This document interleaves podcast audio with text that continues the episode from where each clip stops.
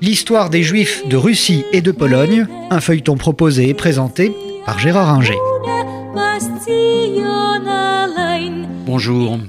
Nous allons commencer aujourd'hui l'histoire des Juifs de Russie et de Pologne. Euh, je pense qu'il faut étudier l'histoire de ces Juifs ensemble parce que les points communs sont euh, nombreux et euh, ces juifs sont de même culture, sont membres du même Yiddishland, pratiquent la Yiddishkeit et constituent véritablement un ensemble auquel d'ailleurs à certains moments on pourra rattacher les juifs de Roumanie. Donc même s'il y a des différences entre la Pologne et la Russie et les Juifs qui y ont vécu, je crois qu'il est préférable, pour des raisons de commodité, de euh, rattacher ensemble ces Juifs parce que leur histoire a été euh, largement commune.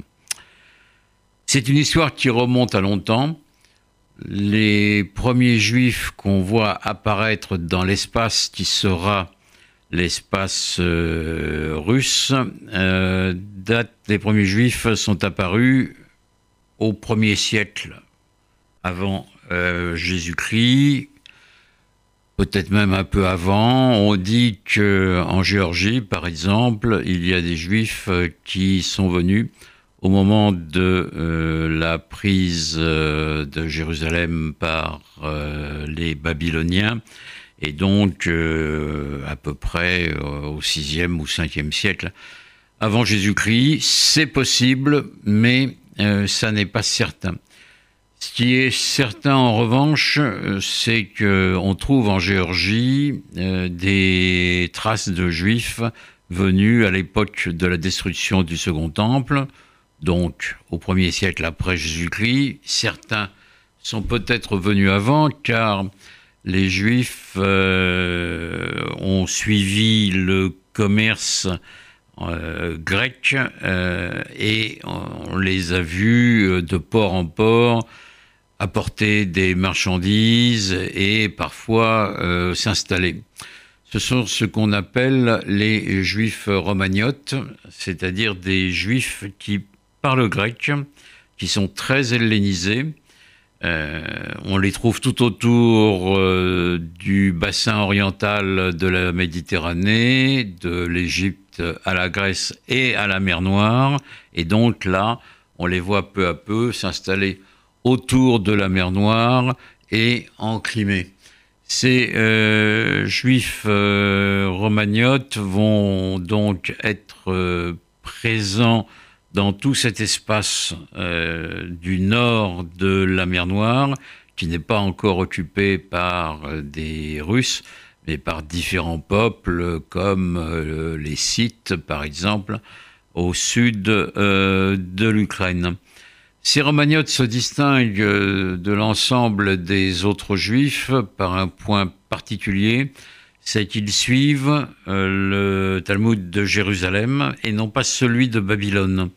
Euh, c'est donc euh, bien la preuve que beaucoup d'entre eux euh, sont partis de Palestine et ont essaimé très largement.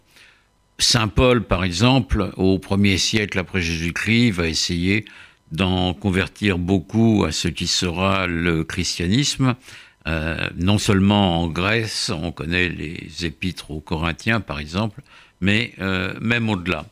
Et donc, euh, ces juifs romagnotes vont coloniser cet espace. On va les retrouver euh, longtemps et on va voir euh, apparaître dans les premiers siècles après Jésus-Christ des juifs qu'on appelle karaïtes.